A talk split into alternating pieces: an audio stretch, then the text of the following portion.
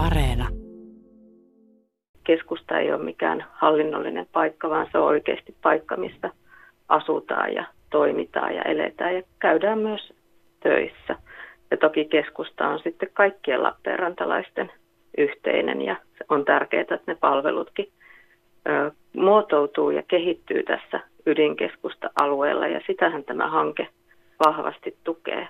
Tämä vahvistaa voimakkaalla tavalla keskustan majoituskapasiteettia. Tämä on tosi hyvä asia. Avaa ehkä uusia mahdollisuuksia sitten vaikka isoihin seminaareihin. Tässä on kaupunginteatterin salit, Sinkinon salit, kaupungintalon salit ja sitten mitä EKlla on tiloja tässä. Niin tässä tulee vahva keskittymä tähän aivan ytimeen. Näin tämä hankkeen hyvänä. Onko Lappeenrannan kaupungilla jonkinlainen strategia kasvattaa kaupunkia ylöspäin?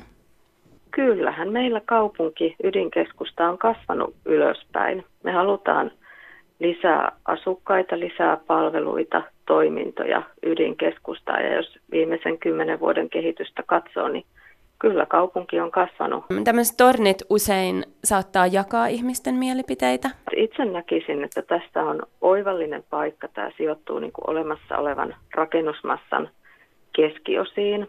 Siihen jää ilmaa ympärille. Siinä menee Lappeen katu alemmassa tasossa ja vieressä on edusta aukiota ja tämä avautuu niin kuin aika oivallisesti tähän ympäristöönsä, niin tämä ei ole paikkana mitenkään ahdasta, sitä on avaruutta ja väljyyttä.